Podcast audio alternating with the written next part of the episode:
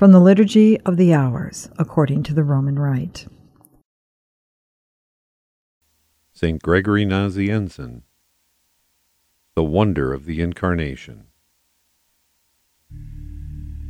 The very Son of God, older than the ages, the invisible, the incomprehensible, the incorporeal, the beginning of the beginning, the light of light, the fountain of life and immortality, the image of the archetype, the immovable seal, the perfect likeness, the definition and word of the Father. He it is who comes to his own image and takes our nature for the good of our nature, and unites himself to an intelligent soul for the good of my soul, to purify like by like. He takes to himself all that is human except for sin. He was conceived by the Virgin Mary, who had first been prepared in soul and body by the Spirit. His coming to birth had to be treated with honor virginity had to receive new honor. He comes forth as God in the human nature he has taken, one being, made of two contrary elements, flesh and spirit.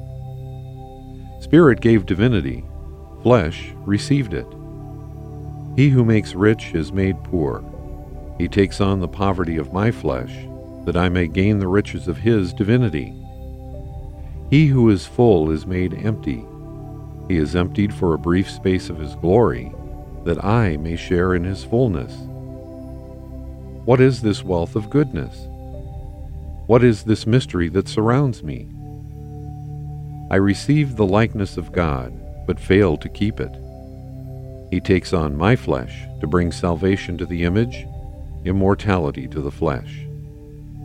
He enters into a second union with us, a union far more wonderful than the first. Holiness had to be brought to man by the humanity assumed by the one who is God, so that God might overcome the tyrant of force, and so deliver us and lead us back to himself through the mediation of his Son.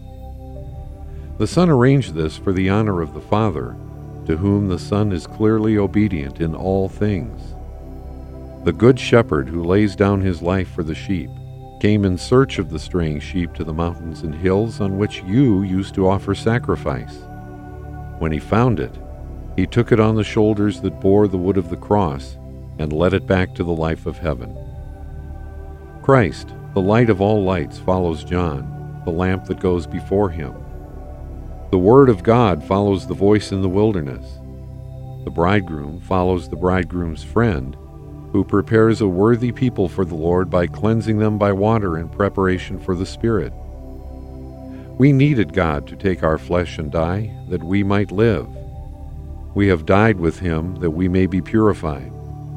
We have risen again with him, because we have died with him. We have been glorified with him, because we have risen again with him. A prayer. Lord our God, Grant that we may be ready to receive Christ when he comes in glory, and to share in the banquet of heaven where he lives and reigns with you and the Holy Spirit, one God, forever and ever. Amen.